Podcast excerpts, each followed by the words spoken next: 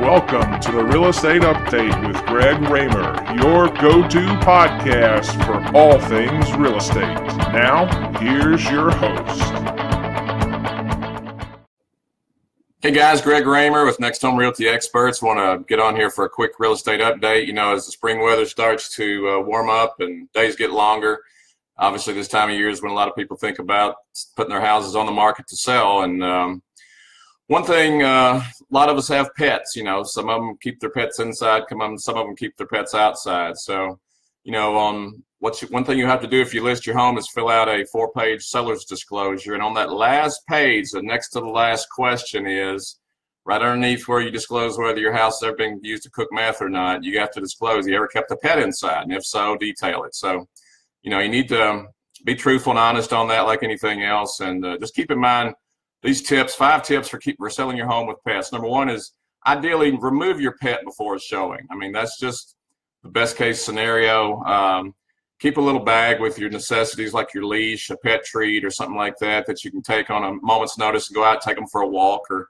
you know, if you're going to have a maybe a day that you know you're going to have multiple showings, a busy day, it might be worth investing in uh, checking out pet daycare options and uh, think about taking your pet there on certain days when it's going to be a really busy day. So Number two is what I call crate your pets in a private area.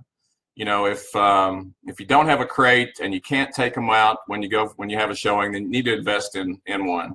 And when you you crate them during that showing, you need to put it in a private area, like out in the garage, maybe in the basement, maybe if the weather allows it, maybe in the backyard or whatever, while the while the showing is going on. And um, you know, a lot of people are just scared of pets. They don't want to be around them. They might have been bitten or scratched when they was a kid. Who knows? But that stuff carries over in, into adulthood, and so it doesn't go away a lot of times. And think about also if your if your pet's high strung and barks a lot when strangers are around, scratches, meows, whatever. Think about checking with your vet about getting a uh, a tranquilizer. Maybe slip one of those in a a treat an hour before they get there to kind of mellow them out, so they're you know hopefully quiet and not a distraction. It's hard for a buyer to really concentrate on the good features of your home when you're sitting there hearing uh, constant barking and meowing and scratching in the background. So keep that in mind as well. Number three is fix any pet damage. This would be a no-brainer, but you'd be surprised on the number of houses I look at. They got a door that's scratched up.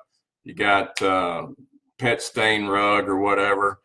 You need to fix that because if you don't, the the buyer is going to take uh, in his head and calculate probably two or three or four times what it's actually going to take to fix it than what it does. So it, you know, they'll probably calculate about five dollars to fix every piece of damage that may just cost one dollar. So, you know, you don't want that happening when they factor that in making an offer if they do. So fix your pet damage. Number four is remove all pet signs and smells. Now there's no doubt about it, plain and simple, that pet odors are a turnoff.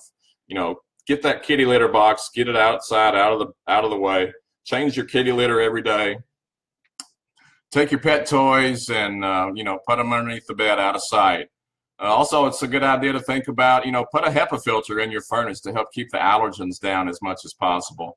Also, pet uh, feeding and watering bowls. You know, not only are they kind of unsightly, you know, have water splashed out of them or whatever, but they're also a tripping hazard. You know, if they're somebody's not paying attention, to be surprised how easily somebody can not pay attention, and trip over something like that, and not only cause them to fall and hurt them, but make a mess, throw the food and water everywhere, all over, all over your floor. So, um, you know, just keep that in mind, along with the pet toys and grooming tools and whatever. Get all that stuff out of sight. So, number five, cleaning every day is a must. You know, you need to vacuum, get pet hair off your furniture, off the floor. You know, if your pets track in on your floor, keep that mopped. Um, keep control of those odor, odors. Just something as simple as open the windows for 10 minutes every morning before you go to work and air it out. Fresh air is one of the best deodorants around. It's just, it's free and it's easy. So, um, nothing worse also outside, you know, nothing worse than a, a, potential buyer walking around your yard trying to see your landscaping and all your exterior features and, and step in some, some kind of pet droppings or whatever. I mean, that's, you need to try to police the outside uh, areas as well as you can, as well as the inside. So keep that in mind also. So just, uh, always keep in mind my, my grandmother's one of her favorite sayings is cleanliness is next to godliness. So just keep that in mind. Keep your house clean, just like you're out buying a house, which you may be if you're selling yours.